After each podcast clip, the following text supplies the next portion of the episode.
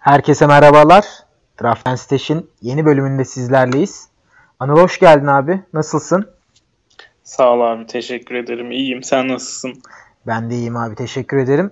Bu hafta fantezi açısından yine dop dolu bir haftayı geride bırakıyoruz. Nasıl bir hafta oldu? Eşleşmelerinin nasıl durumlar? Abi fena değil. Ben dünkü Ben Simmons'ın oyununa en çok şaşırmış durumdayım. Ee, biraz sanki Ben Simmons'ta şey var gibi. E, çok az sayı atarak başlamıştı bu yıla.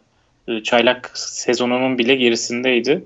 Sanki birazcık daha sayılarını zorlayacakmış gibi bir hava edindim dünkü Ben Simmons performansından. Benim için en çok bu hafta dikkat çeken olay oydu. Koçun da sanırım bu yönde cesaretlendirmesi var. Aynı şeyi yok, yok için de söyleyebiliriz bence. Koçu da yok içe e, birazcık daha sayısını, kendi sayısını gözetmesini tembihlemiş durumda. Yok işte e, pasif kimliğinden yavaş yavaş sıyrılıyor gibi sanki.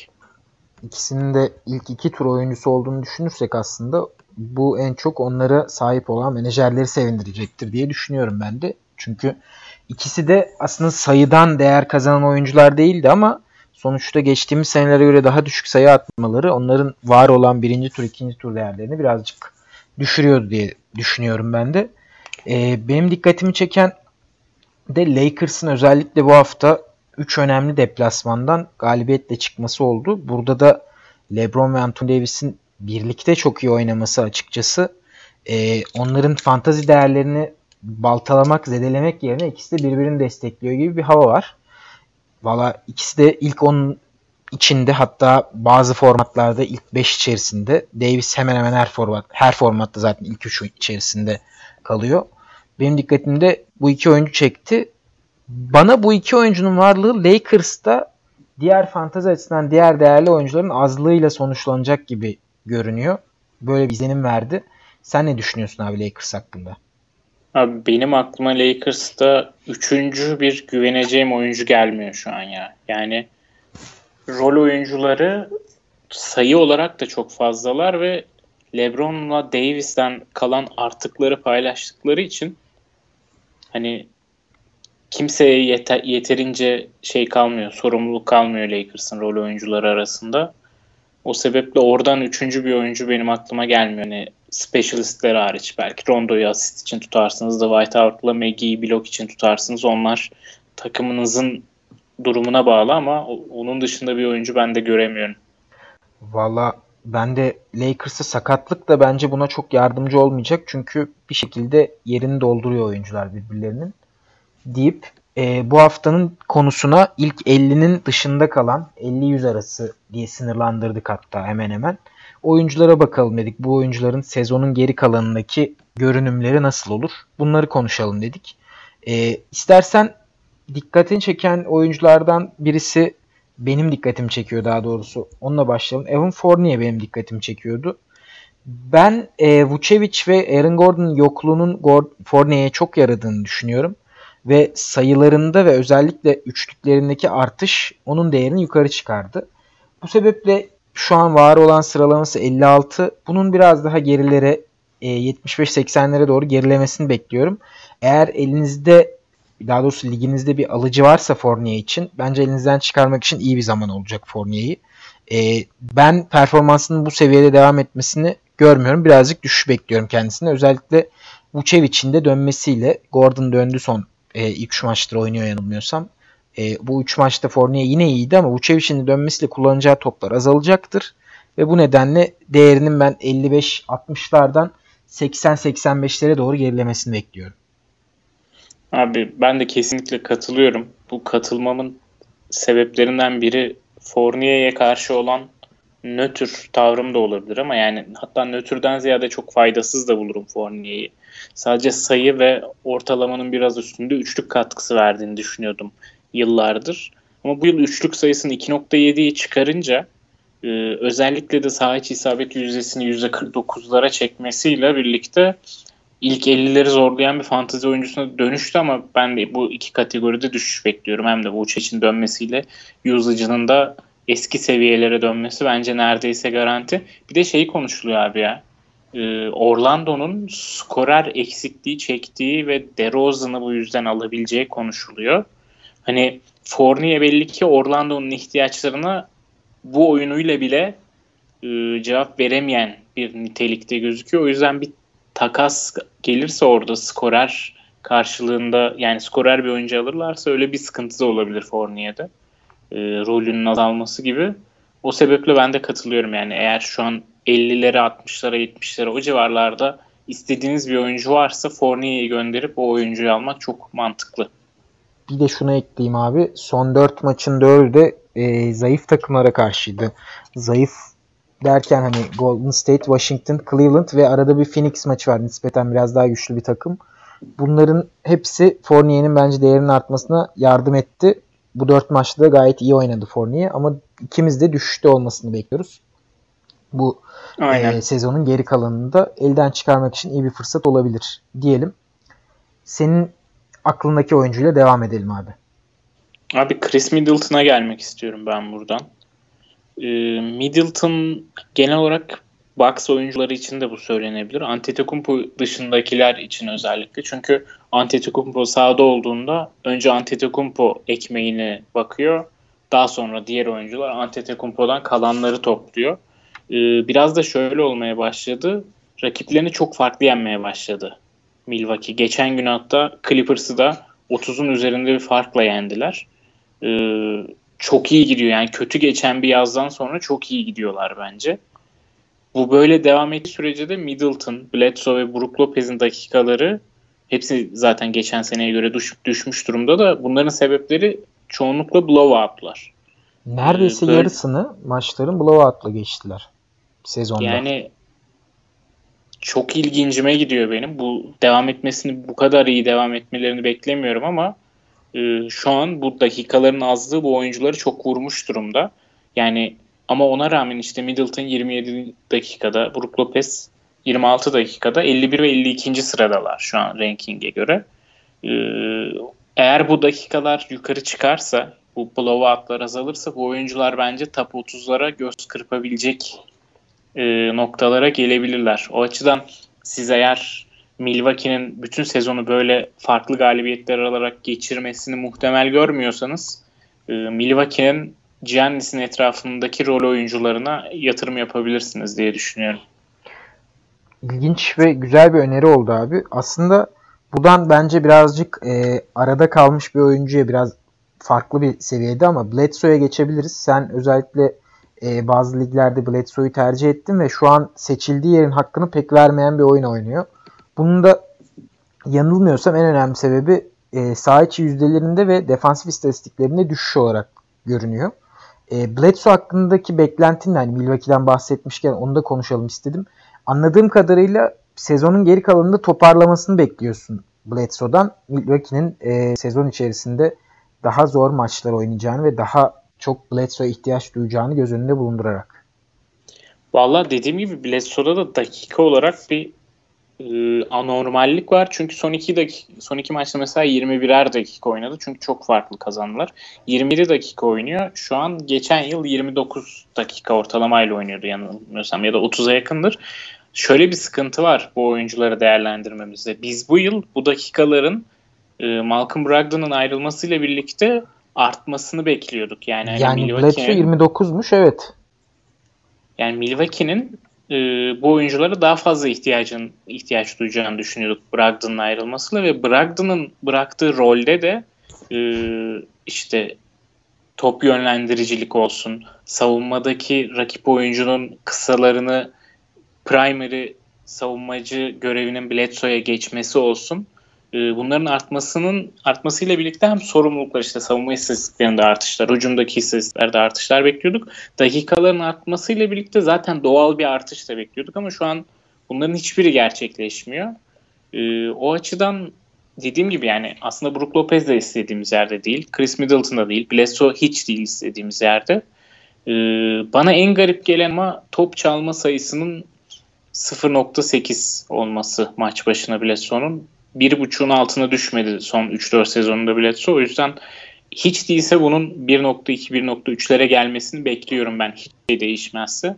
O yüzden Bledsoe da bir e, buy low önerisi olabilir benim açımdan ama dediğim gibi Milwaukee'nin nasıl gideceğiyle alakalı e, çok önemli bir yer tutuyor Milwaukee'nin nasıl gideceği bundan sonra.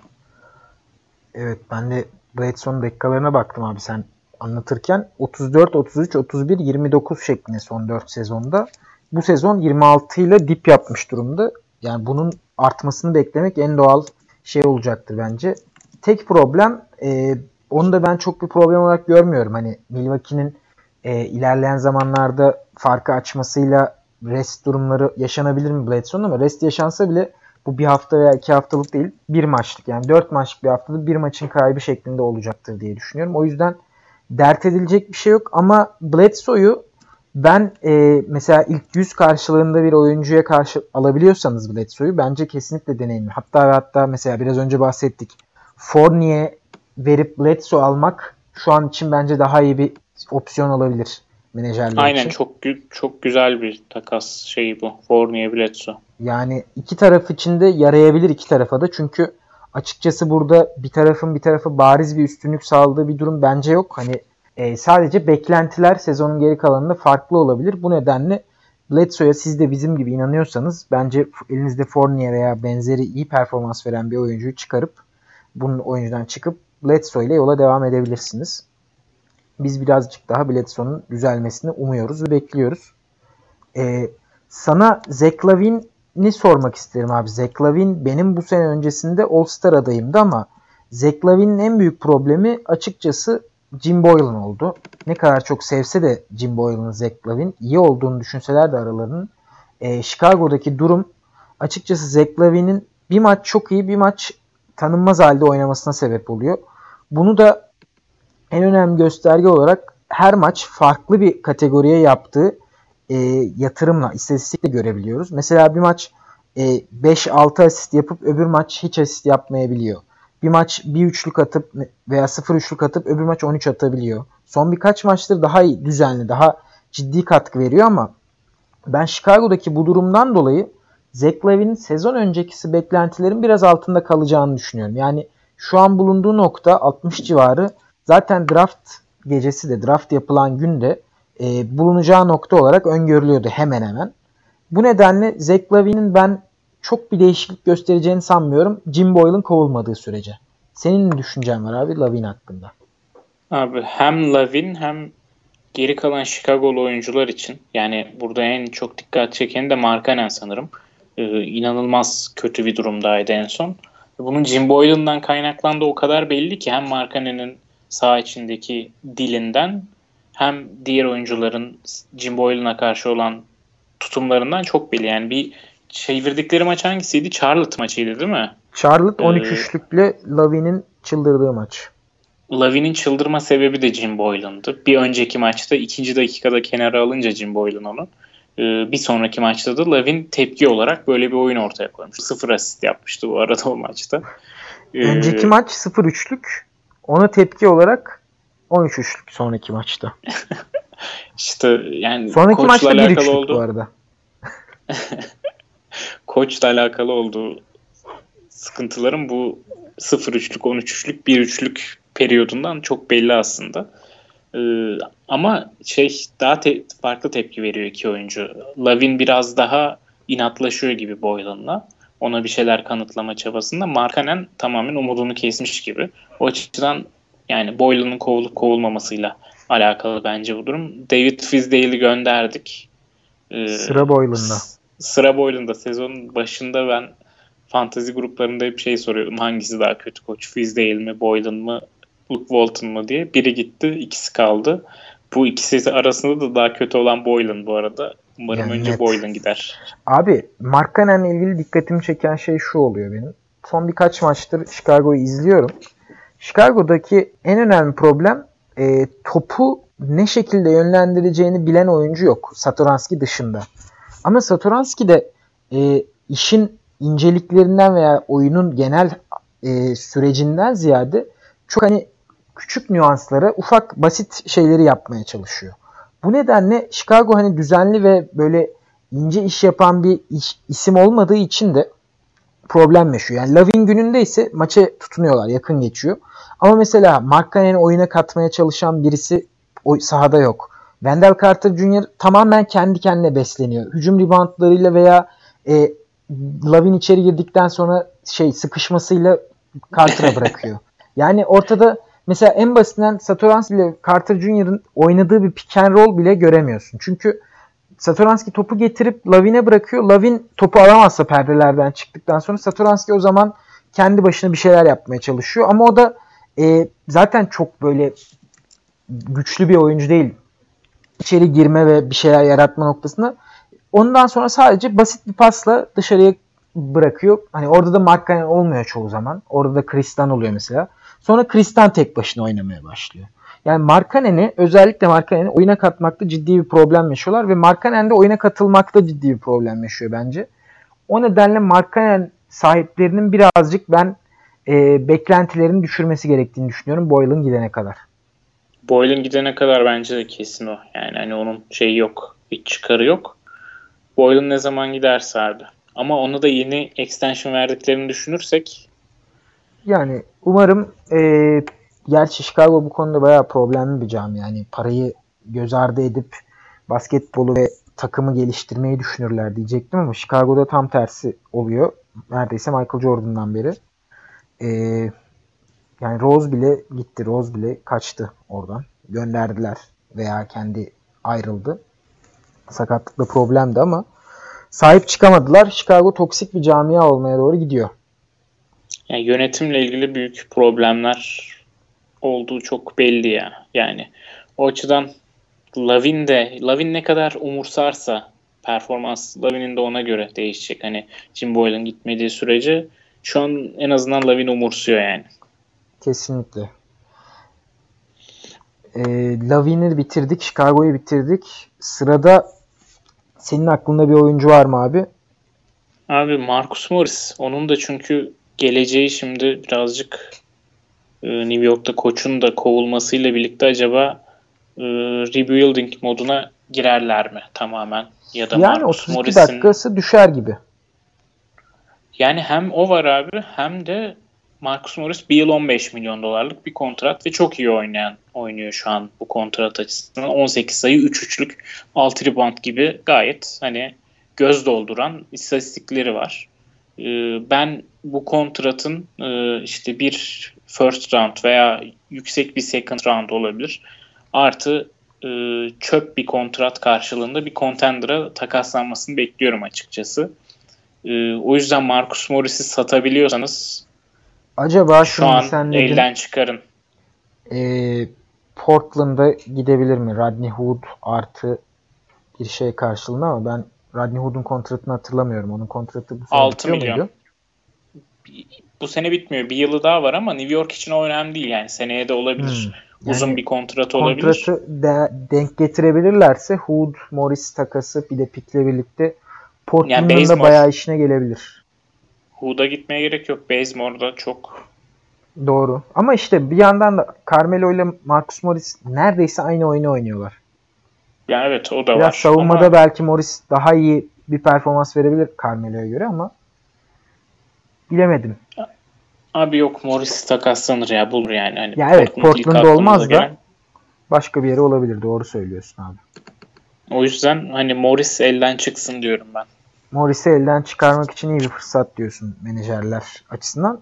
E, Morris'i elden çıkarken orada senin de son zamanlarda yaptığın bir takas vardı, bir yatırım vardı. Julius Randle. E, Julius Randle'dan da bir yükseliş bekleyebilir miyiz bu takasın, e, bu koç değişikliğinin ardından? Ne düşünüyorsun abi? Abi Julius Randle Fizde onu tamamen yanlış kullanıyordu. Yani, yani umarım şu an interim head coach Mike Miller ya da gelecek e, yeni head coach düzgün kullanır. Böyle bir ihtimal doğdu en azından yani. Şöyle abi Julius Randle'ı point forward olarak değerlendiriyordu New York. E, bu noktada Julius Randle bugüne kadar NBA kariyerinde topla buluştuğunun 2-3 katını falan buluşuyordu maç başı. 2-3 katı dribbling falan yapıyordu. E, ve bu noktada verimsizleşmeye başladı. Çünkü e, Randle etrafında yeterince iyi bir hücum opsiyonu yok. Yani ana opsiyon Randall olduğu bir senaryoda Randall savunması kolay bir oyuncuya dönüşüyor. Dış şutunun da olmaması ve bu dış şutu da dribbling üzerinden de yaratamıyor oluşu onu iyice hücumda tek yönlü bir oyuncuya çevirmişti.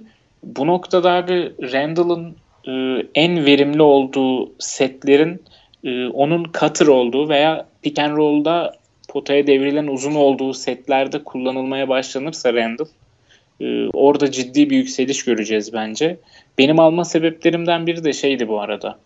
E, o noktada değerlendirilebilirsiniz. Benim top kaybı ve serbest satış kategorisiyle hiç işimin olmadığı bir ligde almıştım. Bu iki kategoriyi çıkarınca Randall aslında sadece saçı isabette size zarar veren ama sayı atan, rebound çeken, e, ortalama asist yapan, uzun olduğu için de off bir position'dan gelen asist olduğu için de değerli olan bir oyuncuya dönüşebiliyor aslında. E, o sebeple almıştım. Eğer sizin de benzer bir takımınız varsa ve sayı ihtiyacınız varsa Randall değerlendirilebilir. Valla New York'a dair iyi bir özet bence. E, Randall'dan yükseliş bekliyoruz. Morris'ten düşüş bekliyoruz diyebiliriz. Kalan pozisyonlarda peki Michelle Robinson'dan birazcık daha aktif olmasını bekliyoruz diyebiliriz. Hani daha gerilerden 87. sırada görünüyor şu an. Bunun ilklere doğru yol almasını bekliyorum ben açıkçası. Gerek dakikaların 21'den 25-26'lara çıkması, gerek bloklarının 2.5'lara yükselmesi sebebiyle, yükselecek olmasını düşünmem sebebiyle. Ee, diyelim New York'u da kapatalım abi. Burada e, Collins'ın yokluğuna Jabari Parker dikkat çekti. John Collins döndüğünde bu performans sürdürmesi ne kadar olası o biraz tartışılır ama ben ilk yüz içinde kalacağını düşünüyorum. Senin Parker'a karşı söyleyeceğin bir şey var mı? Ben Parker'ın e, şu an için yine elden çıkarılması gereken Marcus Morris gibi önemli bir oyuncu olduğunu düşünüyorum ama alıcı bulmakta zorlanabilirsiniz. Çünkü John Collins'ın dönüşü çok yakın artık 5-6 maç kaldı galiba. Hatta daha bile az olabilir. Yani neyse hani Parker'a karşılık bir şey bulamay- bulamazsanız da bence dert edecek bir nokta yok. Parker e, süre bulacaktır. Atlanta'nın özellikle Trey Young'ın yorgun olduğu veya Trey Young'ın kötü geçirdiği günlerde skor yapacak uzunlara veya skor yapacak kanat oyuncularına ihtiyacı olacak. Abi ben birazcık daha geniş bir çerçeveden bakmak istiyorum Atlanta'ya. Şöyle bir yorumum var. Sen çok daha fazla Atlanta izliyorsun benden. Sempatin dolayısıyla. Ee, bu takımda NBA'ye hazır oyuncu sayısı bence bir elin parmaklarını geçmiyor. Abi e, Trey Young'ı hangi açıdan mesela hazır sayıyoruz? Ben yani hücum açısından tartışılmaz bir nokta ama savunmada yanılmıyorsam NBA'deki en büyük savunma farkını yaratan oyuncu Trey Young. Varlığıyla yokluğu arasında. Tersten. Tersten yani. Hani olumsuz etkiliyor. Yokluğu takımı savunmada çok büyük bir artıya çıkarıyor. Varlığı savunmada çok büyük bir geriye çok büyük oranda geriye düşürüyor. Yani bu e, değişimde birinciydi. Tam statistiği hatırlamıyorum şu an. Aklımda değil. Bu sebeple Trey Young'ı hani yarım sayabiliriz bence hazırlık açısından. Hücumda da ne kadar iyiyse savunmada bir o kadar kötü yani. E, Jabari Parker bence NBA'ye hazır bir oyuncu ve NBA'de süre alması çok rahat olabilecek bir takımın dördüncü, beşinci opsiyon olarak değerlendirilebilir diye düşünüyorum. Hele Atlanta'da üçüncü opsiyon gibi görünüyor şu an. Hı hı. Yani John Collins var. John Collins var. Hani o da dönecek. Hani onu da sayalım. 3 oldu. Onun dışında pivotlarda elde tutulacak bir oyuncu gözükmüyor şu an. Alex'in de inanılmaz bir pivot düşüşüyle. yapmıyor diyebilir miyiz? Kesinlikle diyebiliriz abi. Çok ham zaten. Hem Damien Jones hem Bruno Fernando çok ham. Alex'ten de iyi değil. Huerter de benzer şekilde bakınca, bu arada. Yani, yani ham. Huerter de ham, Reddish de ham, DeAndre Hunter da çok iyi başlamadı. Ben DeAndre Hunter'ı e, NBA'ye hazır olma açısından hani Zion'dan sonra ikinci sıraya koyuyordum açıkçası. Yamorant'ın bu kadar iyi çıkmasını beklemiyordum. E, DeAndre Hunter da onu gösteremedi şu ana kadar. Hı hı. E, o açıdan dediğim gibi yani Jabari Parker NBA'ye hazır bir oyuncu olması yani herhangi bir NBA takımının kadrosunda rotasyonda yeri garanti olacak bir oyuncu olmasıyla bence Collins döndükten sonra bile 24-25 dakikaları görecek. Yani takaslayabiliyorsanız evet bu değerlerden ilk 75 takaslayın. Ama takaslayamıyorsanız bence yere atmayın Jabari Parker'ı. Kesinlikle ben e, yüz içerisinde kalmasını bekliyorum Collins dönse de e, biraz sabretmek gerekiyor bana kalırsa. Atlanta'nın çünkü Parker'a ihtiyacı olacak. Özellikle sezonun ilk yarısında oynatacaklarını düşünüyorum fazlasıyla. Aynen çünkü öyle. hala de... e, playoff yarışından kopmuş durumda değil bence Atlanta. Yani şöyle 4-5 maç var galiba. 5 maçlık bir fark var galiba. Collins'ın dönüşüyle gelecek birkaç maçlık galibiyet serisi acaba mı dedirtebilir. Hani bu galibiyetler e, şey yapar mı? Bir e, etki yaratır mı? Pek sanmıyorum. Ben Atlanta'dan playoff beklemiyorum ama en azından sezon ilk yarısına kadar da e, çok umut, umudu kesmeye gerek yok diye düşünüyorum. Bu arada sen Atlanta acaba playoff yapar mı diye söyleyince Milwaukee'yi konuşurken biraz önce şeye bakmıştım. Geriye kalan e, fikstürde hangi takımın fikstürü daha zorlu, hangi fix, takımın fikstürü daha kolay diye. Chicago'nun en kolay bu arada fikstürü. Yani bahsettik diye onu söyleyeyim. Atlanta'nın e, en zor fikstürlerden biri Atlanta'da aslında. En zor 9. fikstür. E, Milwaukee'nin de en zor 6. fikstür abi. Hani bu şeyler biraz azalabilir. E, farklı galibiyetler biraz azalabilir. Evet zaten Milwaukee'nin e, blowoutlarının çoğu da zayıf takımlara karşıydı. Milwaukee oyuncularını dikkatli takip etmek gerekiyor bence sezonun kalanında. Ee, bir ufak daha çıkarımlardan biri daha bir New Orleans'te en zor 6. fikstüre sahip. Ben onların playoff yapmasını mümkün görmüyorum bu sezon ya. Yani hani çok az bir fark maç farkı vardır muhtemelen 8. sırayla daha sezon başı olduğu için ama Zion'un da dönüşünün gecikecek olması, back to back'lerde oynamayacak olması falan filan derken Drew Holiday shutdown season'a bence hoş geldiniz. 4.5 maç gerideler. Ee, ben çok shutdown noktasında olacağını düşünmüyorum ama bu risk tabii ki var. Yani bu risk olacak. Ee, buradan diğer oyunculara geçelim abi. Kalan oyuncular ilk 50-100 arasındaki. Ee, dikkatini çeken başka oyuncu var mı? Kim var ya da? Abi hemen ben de listeye geri dönüyorum. Ee, buralarda benim dikkatimi çeken yani Kelly Oubre'nin iyi oyunu var ama e, sezon başındaki potlarda bahsettik mi bilmiyorum ama birazcık bekliyorduk sanırım Kelly Oubre'nin. Yani buraların oyuncusudur. yani sezon boyu buralarda kalır diyebiliyoruz bence. Bence de abi. Benim bu seviyede e, Miles Turner'a değinmek isterim ben. Eğer senin arada başka oyuncu yoksa konuşacağım. Hemen oraya bakıyorum abi. Yani Harrell falan Harrell aslında birazcık beklemiyorduk. Miles Turner'dan sonra konuşabiliriz. Önce konuşabiliriz. Bir de Dinwiddie'ye değinebiliriz bence. Yani abi, o zaman Devonta Graham. E, bence Harrell o zaman Harrell'la başlayalım abi. Sırayla gidelim. Atlamayalım. Harrell'ın e, beklentilerin dışında olmasının en önemli sebebi bence dakikaların neredeyse tamamını Lou Williams'la birlikte oynuyor olması. Hatta hatta Clippers iki farklı takım gibi oynuyor. Bir grupta Paul George ve Kawhi, bir grupta Lou Williams ve Montrezl Harrell hani şeyi tutuyorlar. Takımın iplerini elinde tutuyorlar. Bu sebeple Harrell'ın Kawhi ve George'dan ayrı geçirdiği her dakikada iyi performans verdiğini görebiliriz. Ve bunun sezon başı böyle olmasını beklemek de bence çok kötü bir tahmin olmayacaktı. Biz birazcık daha düşüşte olmasını bekliyorduk. Ama bu seviyelerde kalması benim sezonun geri kalanına dair tahminim olacak. Aynen ben de katılıyorum. Bu seviyelerde kal- kalır Harrell.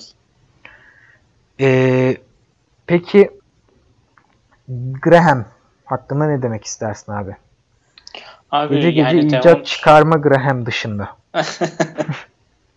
abi e, şey Graham'dan ben geçen yılın sonunda çok fazla Charlotte izledik. Hem maçların erken sebebiyle hem playoff kovalıyor olmaları sebebiyle heyecanlı geçiyordu maçları.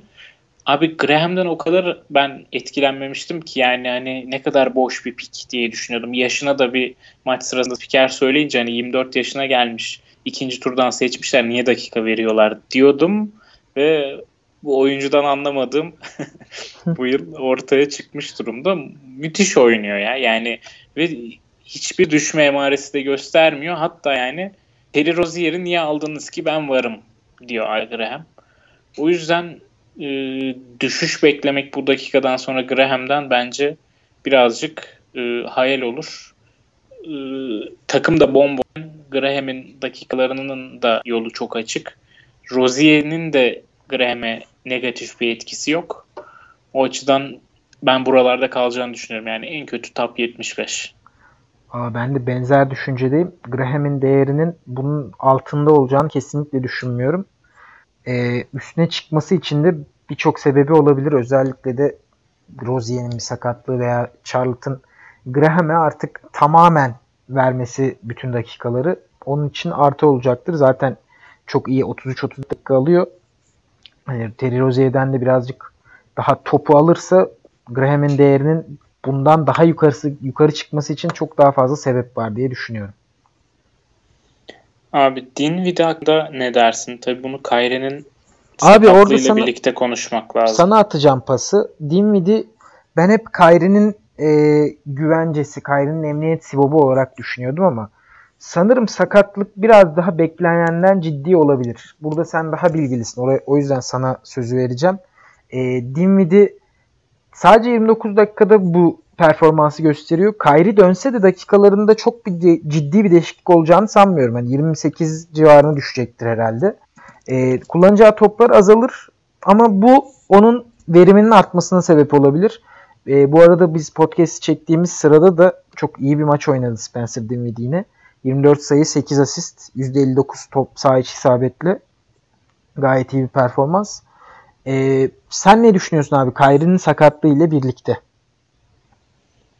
Abi öncelikle Kyrie'nin sakatlığı hakkında New York çok bir bilgi vermiyor. Yani omuz sıkışması tarzında bir e, tanımları var. Tam medikal olarak Türkçe'ye nasıl çevriliyor bilmiyorum ama yani e, orada ben Twitter'da değişik spekülasyonlar da gördüm. İşte bu konu hakkında yorum yapan omuz cerrahlarından tutun da işte takıma yakın muhabirlerin söyledikleri yani şu an için sakatlıktan geri dönüşün ne zaman olabileceğinin hiçbir şekilde kesin olmaması. E, ameliyatın bir tamamen olasılık dışı olmaması. E, sezon içinde geri dönerse de Kyrie yani bu hani geri dönmeyecek anlamında söylemiyorum. Geri döndüğünde de aslında bu sakatlığı sezon boyunca böyle e, yaşayıp onun sıkıntılarıyla boğuşacağı söyleniyor. Bu noktada geçen yılki Paul George'u hatırladım ben. O da omuz sakatlığından sonra geçen yıl e, yanılsam üçlük yüzdesini yüzde 40'lardan yüzde 33'lere 32'lere düşürmüştü. Sayısı 2-3 azalmıştı. Diğer istatistiklerinde ufak tefek düşer olmuştu ama e, ilk üç gözüken Paul George'u ilk 10 seviyelerine düşürmüştü bu. E, Kyrie'de de benzer bir etki yaratabilir. Bu bir. İkincisi de Kyrie'nin dönüp dönmeyeceği de kesin değil. Ben e, Kyrie Irving'in e, injury prone dediğimiz oyunculardan da sayıldığını düşününce kesinlikle Kyrie'den çıkabiliyorsam çıkardım. Yani hani Kyrie 3 gün sonra dönebilir, 5 gün sonra dönebilir, 2 hafta sonra dönebilir. O güne kadar takas etmeyebilirsiniz ama döndüğü gün tekrar Kyrie'den çıkardım abi ben şu durumda. Ee, çıkamıyorsanız da bir şekilde Dinwiddie'yi alın. Yani burada bence de Kyrie sahiplerinin Kyrie'den çıkmak öncelikli amaçları, öncelikli planları çıkamıyorlarsa da Dinwiddie'yi almak iyi bir plan olabilir. Ee, sana katılıyorum abi. Buradan Miles Turner'a geçelim. Turner'a e, şöyle değinmek isterim. Turner sağ olsun eşleşmemizde bu hafta kendisine karşı oynuyorum. E, blok kategorisini göz ardı ettiğim için dörder dörder blokları sıraladı. E, açıkçası boşa salladı ellerini. Bunun yanında da iki maçta topladığı toplam attığı 11 sayı ve topladığı 9 rebound, attığı bir üçlük sağ olsun bana çok yardımcı oldu. Bunun yanında bir de çok rezalet serbest atış ve e, reza, pardon rezalet saha içi yüzdesi de bana açıkçası fayda sağladı. Buradan kendisine teşekkür ediyorum. E, Turner'ın sezonun geri kalanındaki değerinin buradan yukarıya gitmesi için çok bir sebep göremiyorum. Bunun da nedeni şu abi. Oladipo dönecek bir. İkincisi Sabonis Turner'dan şu an için daha değerli bir oyuncu. Ve bence Indiana da bunun farkında. Ee, ve bence bu sebeple de Turner'ın dakikaları birazcık daha azaltabilirler Sabonis'ten ayırmak için. Ee, yanılmıyorsam tam emin değilim şu an ama Sabonis varken e, Indiana'nın bütün istatistikleri daha iyi. Sabonis ve Turner varken biraz daha kötü. Sadece Turner varken en kötüsü. Yani bu Sabonis oynatmak için ellerinde çok fazla sebep olduğuna ve aynı zamanda Sabonis-Turner birlikteliğinin beklendiği kadar iyi gitmediğine işaret. E, bu derece olarak onlara yansımamış durumda. Indiana hani batı şey doğuda yine playoff kovalıyor. 6. sıradalar şu an ve playoff'ta olacaklardır. Ama onun uzun vadeli değerini ben Turner'ın çok iyi görmüyorum. İlk 50'nin içine girmesini pek kolay görmüyorum ve blok dışında da çok bir katkı ve çok bir değer üretmediği için şu an için bana sadece blok specialisti ve üçlük ve bloğu bir arada veren bir oyuncu olarak görünüyor. Ee, daha iyisi olması için önünde çok sebep vardı ama Turner o yırtıcılığı, o atağı gösteremedi bence ve Turner sahiplerinin blok dışında çok bir şey beklememesi gerektiğini düşünüyorum ondan. Abi geçen yılda bir soru üstüne Miles Turner'a ikimiz de çok negatif görüşler bildirip sonra ilk 25'e yakın bir yerde bitirmesini izlemiştik. Ee, ama ben yine negatif görüş bildirmeye devam edeceğim. Senin söylediğin her şeye katılıyorum. Ee, geçen hafta mı ondan önceki hafta mı Isaac'ten bahsederken söylemiştik. Bir kategoriyi aldırıp blok kategorisi. 3 kategoride ortalama ve ortalamanın altı katkı altında katkı verince oyuncular mesela Turner yukarılardan gitti draftta. O 3 kategoriyi kaybetme riskiyle karşı karşıya kalıyorsunuz. Bu hafta da sen çok benzerini yaşamışsın rakibinle. Hı hı. Ee, o noktadan demek sizin de nasıl e, gerçeğe dönüştüğünün güzel bir örneği oldu. Ve yani reboundu veya sayıyı force etmesi gibi bir özelliği yok Turner'ın. Hiçbir zaman da olmayacak gibi görünüyor. Bu tamamen mentaliteyle alakalı, yırtıcılıkla alakalı. Turner çok buna dair ışıklar gösterse de bir iki maçlık, birkaç maçlık kariyer boyunca ya sezon boyunca bu istatistiği, bu e, ışığı göstermedi. Yani e, 7 rebound ortalaması var. Son 4 yılda. Son 4 yılda 12 sayı ortalaması var. 13 sayı ortalaması var. Hani 13 sayı 7 rebound ortalama hiç ile çok böyle dramatik bir gelişim göstermedi. Mesela 18 sayı 10 rebound'a çıkmadı hiçbir zaman. Hele bir de Sabonis geldiği noktada bu sene de zaten double double yaptığı maç sayısı galiba az var. Sabonis'in olmadığı maçlar var. Birliktelerken ikisi de sağlıklıyken Turner'dan ben çok bir katkı beklememenizi öneriyorum blok haricinde. Abi katılıyorum sana. Buradan istersen rebound çekmiyor diye eleştirdiğimiz ama bu yıl rebound çekmeye karar veren Porzingis'e geçelim. Mesela evet abi iyi bahsettin. Turner'la çok benzer ve yakın sıralardan giden bir oyuncuydu Porzingis. Geçen Backdoor'de de oynadı. Ee, sakatlık konusunda, sağlık konusunda sen daha ilgilisin. Senin dikkatini ne çekti Porzingis hakkında? Abi sanırım Dallas'ın bu iyi gidişi Porzingis'i e, load management'a tabi tutma noktasında Dallas'ın fikrini değiştirdi. Yani hani back to back'te oynamasını falan geç. Biz random maçlara da kaçırmasını bekliyorduk. Ee, sezon öncesi açıklamalar Dallas yazarları, e, muhabirleri 60 maç civarı öngörüyordu ama şu an Porzingis bu 60 maçı eğer sakatlanmazsa geçecek gibi duruyor. Burada sevdiğimiz bir nokta Porzingis'in 2-3'lük e, 2 blok yapıyor olması.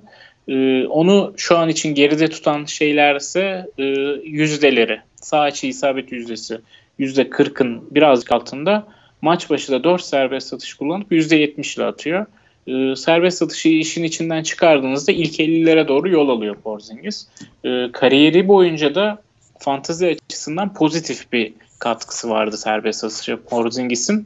Bence o sakatlığının etkisini giderek atlattıkça sezon içinde bu birazcık daha oturacaktır serbest atış noktasında ama e, bu kadar çok üçlük denerken sağ içi isabetleri böyle 45'leri görmeyebilir diye düşünüyorum. Zaten New York'taki sezonlarında da hiç 45'lere yaklaşamamıştı diye hatırlıyorum. Bir tane 45 ee, sezonu vardı. O da sezona iyi girdiği zaman galiba. Sakatlandığı Pardon, sezonu sezon iyi bitirdiği sezon galiba. Hmm. Şey ikinci sezonu. Sophomore sezonu.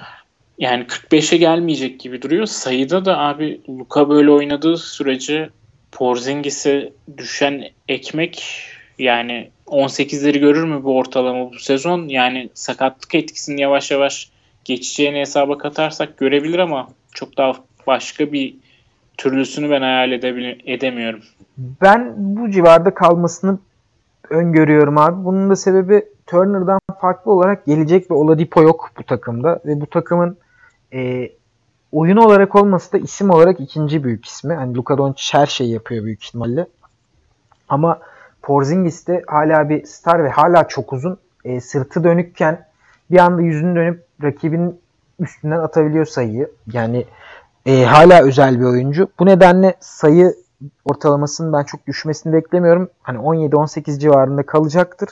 E, Turner'a ek olarak birkaç sayı daha fazla ve birkaç rebound daha fazla yapması onun Turner'ın biraz daha önünde olacağını düşündürtüyor bana.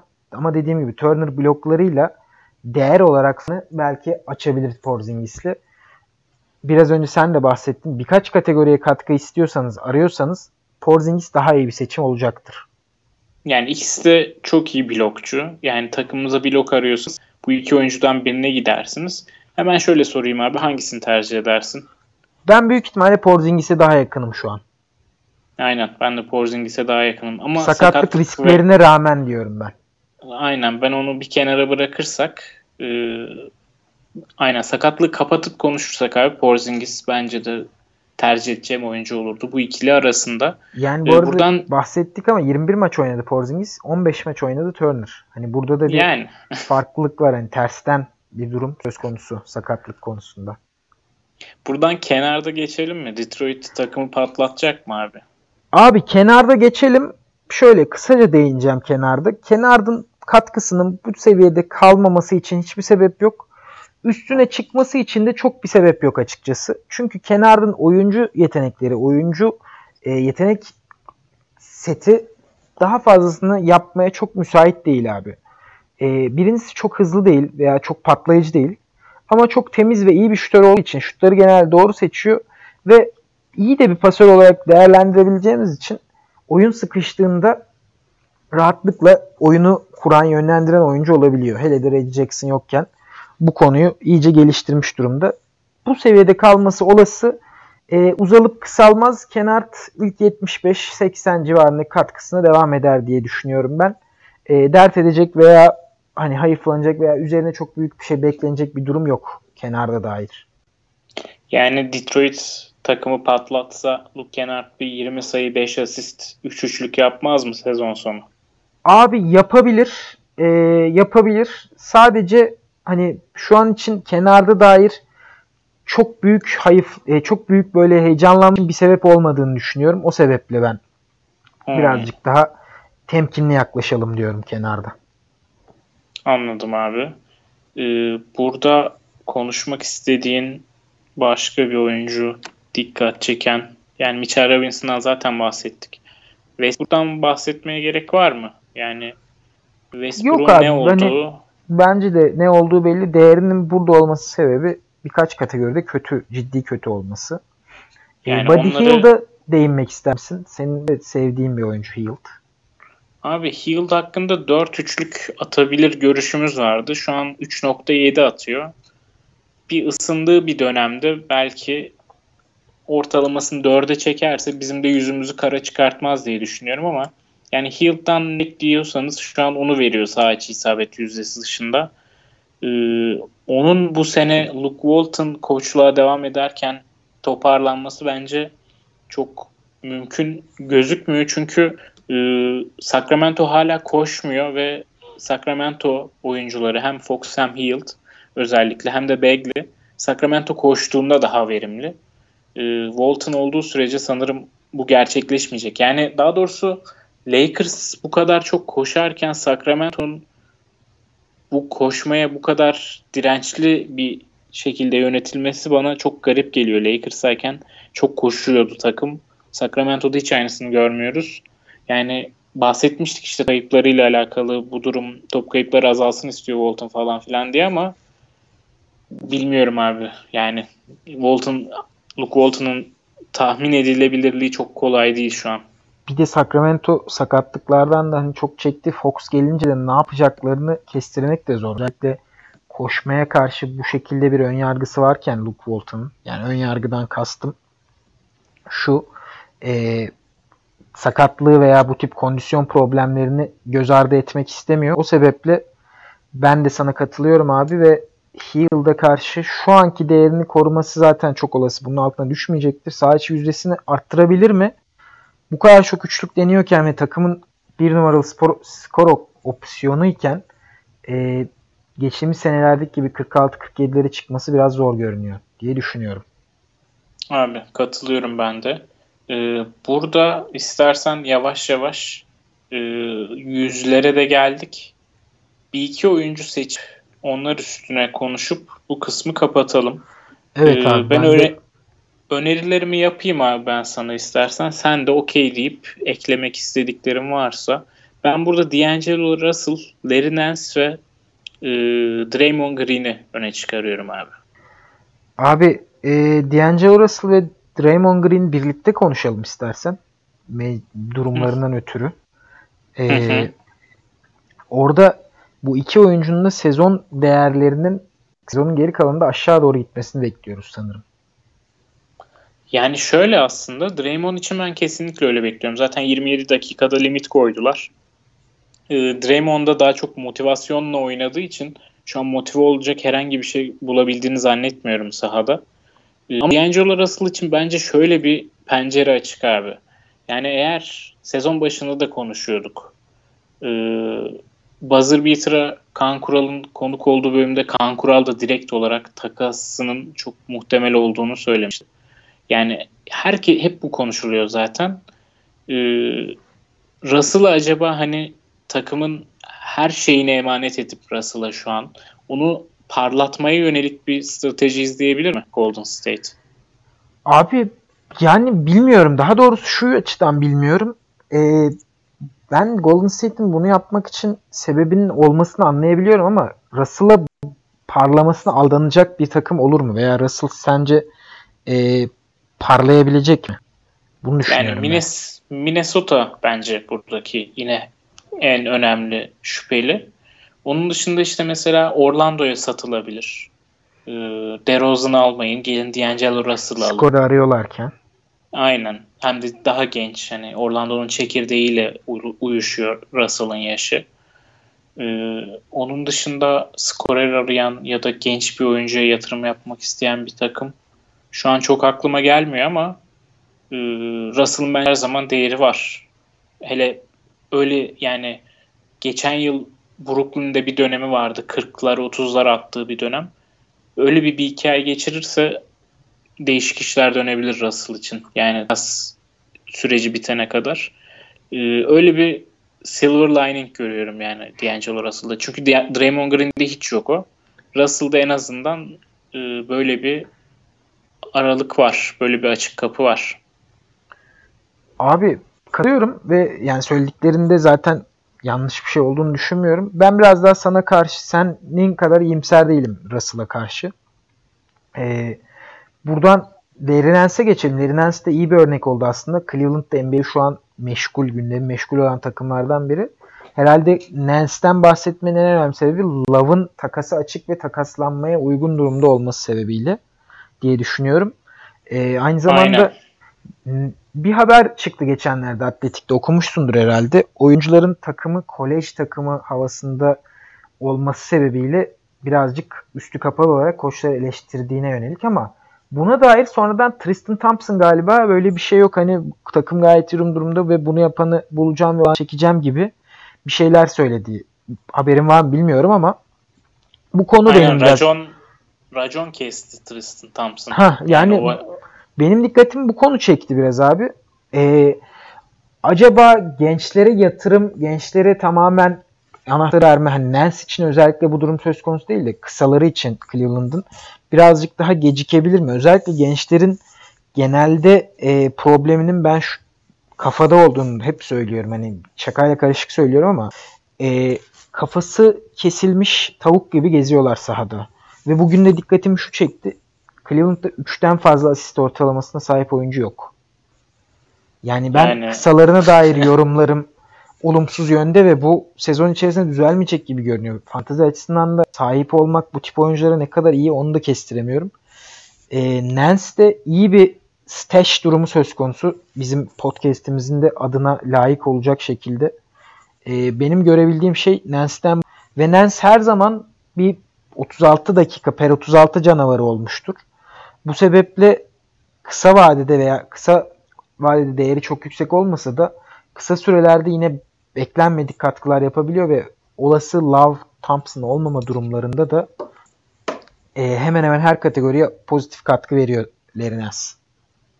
Yani şunu unutmayalım ki birazcık düşük top kaybından e, kaynaklanıyor Lerinens'in değeri. E, ama şöyle güzel bir noktası var Lerinens'in. E, rebound çekip işte ortalama sayı atıp e, uzun için bir üçlük civarı bir üçlük bulup çok yüksek bir steal sayısına sahip bir uzun için. E, sağ içi isabetinde de gayet iyi bir noktada bir uzuna göre ve e, sizi çok üzmeyecek bir serbest atış yüzdesine sahip. Daha doğrusu çok az denediği için böyle. E, o açıdan değerlendirebilirsiniz Nance ama hani Kevin Love takas kaç gün oldu ama kaç hafta oldu başlayalı? İki ayı geride bırakmadık NBA'de ve hani o takas dedikoduları çıkmaya başladıysa gerçekleşir diye düşünüyorum ben bu noktadan sonra. Ee, Love takaslanacaktır ve Nance ilk 5 başlamaya çıkacak. Dakikaları da böyle 30-35 civarlarına gelecektir. Şu andan bence yatırım yapılmalık bir oyuncu. Ee, ben de benzer düşüncedeyim abi. Umarım Nance sahipleri Nance'den kolay kolay çıkmazlar. Nance'i ellerinde tutmaya devam ederler. Diyelim. Ee, benim dikkatimi çeken burada Bledsoe'yu konuştuk. Satoranski'yi üstü kapalı olarak konuştuk abi. Ee, başka ilk yüz içerisinde hani ilk yüzde sınırlı tutmaya çalışıyorum. Belki bir programda ilk yüz dışına konuşuruz diye. Ee, pek dikkatimi çeken bir oyuncu e, Shai Gilgis Alexander'ın ilk yüzün içerisine girmesini 50'ye yakınsamasını sezonun kalanında herhalde bekliyoruz diyorum. Sen ne diyeceksin deyip kapatabiliriz istersen Alexander'dan sonra bu konu. Ha, ben de bekliyorum. Yani tam olarak istediklerimizi karşılayamadı şu an Shai Gilgis Alexander. İkimiz de çok yüksektik sezonun başında. Bunun temel sebebi de sanırım savunma istatistiklerinin içinde istediği gibi olmaması ve sağ içi isabet yüzdesinin birazcık düşmüş olması.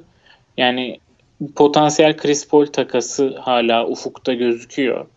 Ee, o gerçekleşirse çok daha yukarı çıkar ama sezonun ilerlemesiyle birlikte e, Chris Paul gitse de kalsa da ipler Oklahoma'nın umutları azaldıkça Shai Gilgis Alexander'ın eline geçecektir diye düşünüyoruz.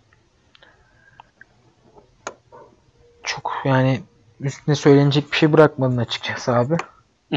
ee, o zaman haftanın e, fikstürüne hızlı bir giriş yapalım. İlk yüzü bitirdiysek. Sen ne diyecektin? Aynen.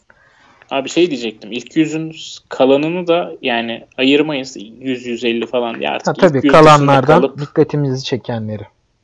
Aynen düşüş yani beklediğimizden az katkı yapanları konuşuruz. Ee, şimdi ben dikkatimi çeken haftanın dikkatini çekenlerine başlarken şundan bahsetmek istiyorum abi. Bu hafta iki maçı oynayan dört takım var. İki maçı olan. Dallas, Portland, San Antonio ve Washington. Yani bu oyuncular, bu takımların oyuncularından bu haftalık uzak durmanız önerilir şu an için ama e, bir Wagner varsa eğer hala waiver'da, free agency'de kesinlikle Wagner'in peşine gidin diyorum. E, San Antonio'da senin dikkatini çeken biri var mı? İki maç olmasına rağmen yoksa bu haftaya genel bir giriş yapalım abi. Abi Dejante son maç çok iyi oynadı. Ee, bir de abi benim San Antonio ile ilgili görüşüm birazcık şöyle. Ee, hala playoff'un iki maç gerisindeyiz ama Sacramento'yu evimizde zor yenen bir takım hüviyetindeyiz. Uzatmada yenen. Tabii Houston'a müthiş bir geri dönüş yapan takım da biziz ama yani hiç görmediğim kadar dengesiz San Antonio ve alışık olmadığı bir e, moda bürünmüşken bu takım bence bu inişleri çıkışları artık e, iyi bir şekilde kontrol edemeyecek noktaya doğru ilerliyoruz. O açıdan bence Dejante hani stash yapılabilecek bir oyuncu noktasına geliyor. İlk defa da 30 dakikayı geçti herhalde bu yıl. E, onun da bir e, official olmayan bir şeyi var. Dakika limiti var. Hani official olmama sebebi dediğim şey yani hani herhangi bir kesin bir dakika sayı olarak yok ama 20'leri 22'leri geçmiyor. 24'leri geçmiyor. Ee, o yavaş yavaş kalkarsa bence Dejante ilk yüz içinde olabilecek bir oyuncuya dönüşecek özellikle e, bir guard için yüksek olan e, rebound rakamlarıyla. hmm, San Antonio muhabirimiz Anıl Metin bildirdi. Ee, burada dikkatimi çeken benim 4 maç olan takımlar arasında New York özellikle e, şu açıdan dikkatimi çekiyor. Orada dikkat çeken mesela RJ Barrett, Kevin Knox yani waiver'dan alamayacağınız ama şey Kevin Knox alabilirsiniz gerçi ama e, Kevin Knox gibi hani böyle dakikaların sallantıda olabileceği veya rolünün sallantıda olabileceği oyunculardan haftalık bu haftalık çok beklenmedik katkılar görebiliriz. Bunlar için aslında e, koç açıklamalarını dinlemek fena bir fikir olmayabilir diye düşünüyorum. Başka e, D'Anthony Melton, Tyce Jones ikilisinden hangisini tercih edersin abi onu sorayım sana. Hmm. Yani asist lazımsa Tyce Jones'u, rebound ve top çalma lazımsa da D'Anthony Melton'u tercih ederim. Aslında çok da zor bir soru değil ama hani orada Morant'in sakatlığı sonrasında bir e, fırsat oluşabilir diye Abi dönecek ya Morant'te sanırım. Week to week diye açıkladılar ama antrenmanlara falan yarısına falan katılmaya başlamış. Çok bir, bir hafta falan sürer herhalde. Hmm, yani bu Christmas'tan hafta önce döner diyorsun yani. Evet evet. Bu iyi bir haber olabilir e, Morant sahipleri için. Burada dikkat çeken mesela e, perşembe pardon perşembe diyorum. Cuma cumartesi bir Houston Rockets'ın back to back'ini görüyorum ben. Burada Ben McLemore gibi bir oyuncunun varlığı e, eğer hala duruyorsa tabi ciddi bir fırsat olabilir. Son 4 maçta 20 küsür sayı ve 4 civarı üçlük ortalamasına sahip galiba yanılmıyorsam. Şu an yanıyor yani Ben McLemore. O açıdan eli sıcakken bence de değerlendirilmeli.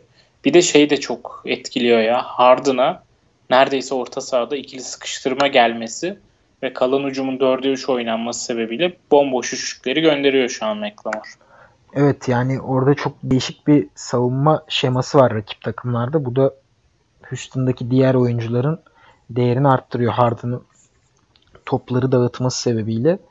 Ee, başka dikkatini çeken bir oyuncu var Gerçi, mı abi? Açıkçası takımlar Abi Houston'ın bu haftaki rakipleri de hiç ikili sıkıştırmayı ayırt aman akıl edemeyecek takımlar gibi ya. Ya evet Sacramento, Cleveland, Orlando, Detroit hani Harden'a çok zor anlar yaşatmayabilirler bu takımlar. Aynen. Ee, o sebeple yine de bir maçta Be Westbrook'un oynamamasını bekleyebiliriz bence back to back olması sebebiyle. Aynen. McLemore orada iş düşer yine. McLemore orada parlayabilir diye düşünüyorum. Ee, Başka dikkatini çeken oyuncu var mı abi? Açıkçası ha, Rodney Hood'un sakatlığı sonrası Kent Bazemore denenmeli gibi görünüyor bana kalırsa. Ama ben beni, çok bir beklenti içinde değilim Bazemore'a dair. Abi beni şaşırtan beklenti içinde olmasak bile hani bu deneme noktasında bence Bazemore'un şu andaki önündeki şans inanılmaz fazla. Çok az kişi eklemiş. Yani ee, çoğu kişi umudu hep, kesti herhalde. Çoğu kişi umudu kesti bana da öyle geldi ama bence kesinlikle denenmeli Bazemore. 12'li takımlı ligler dahil. Yani bakalım ben o kadar ümitli değilim ama e, savunma istatistiklerine katkı verebilir diye düşünüyorum Bazemore. Aynen öyle. Ee, başka benim aklıma gelen isimlerden bilerek söylemediğim bir Daniel House vardı abi benim. İlk 50 içerisinde aslında şu an verdiği katkıyla House ama klasik rol oyuncusu. Fantazi açısından da o şekilde değerlendirebiliriz bence. Üçlük specialist'i ve savunma istatistiklerinin de belki de small sample size olmasıyla birazcık fazla görünmesi sebebiyle ilk 50 içerisinde ama tabii ki e, değeri asla ilk 50 değil ama bence gayet iyi katkı veriyor e, Daniel House. Ben devam etmesini de bekliyorum açıkçası. Evet House da e, Harden'ın rolünün yükünün daha doğrusu birazcık daha hafiflediği zamanlarda daha doğrusu mecburen hafifletildiği zamanlarda dikkat çekiyor. Harden'ın rolü ve yükü yüksekken de House radardaydı. Sakatlık onu birazcık göz ardı etmemize sebep oldu açıkçası.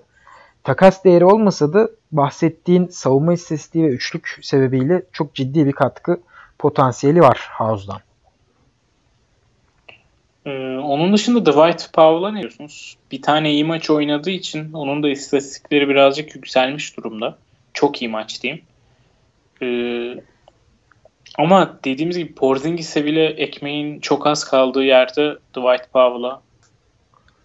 Yani Powell e, ben umutluydum sezon başı ama sanki onun rolü birazcık daha sınırlı kalacak sezon içerisinde. Sen ne dersin bilmiyorum ama abi ben çok bir şey beklemek istemiyorum. Yani Powell özellikle sıkışık fikstürü olduğu zaman Dallas'ın Porzingis'in olası bir e, dinlenmesine karşı alınabilecek bir oyuncu bence. Hmm. Takımda evet, tutmayı değerlen takımda tutmayı pek e, değerli bulmuyorum açıkçası Powell'ı. 12'li takımlarda ve 14 takımlarda. 16'lılarda takımınızın durumuna göre. Mesela benim şu anki takımımda bir pivot ve e, power forward eksikliği var. Bu nedenle Powell'ı tutabilirim, tutmak isteyebilirim ama onun dışında böyle bir eksikliğiniz yoksa tutmamanız ve orayı bir streaming spotu olarak değerlendirmeniz de bir opsiyon diye düşünüyorum. Aynen abi katılıyorum. Benim son ekleyeceğim isim de Yakup Pörtl.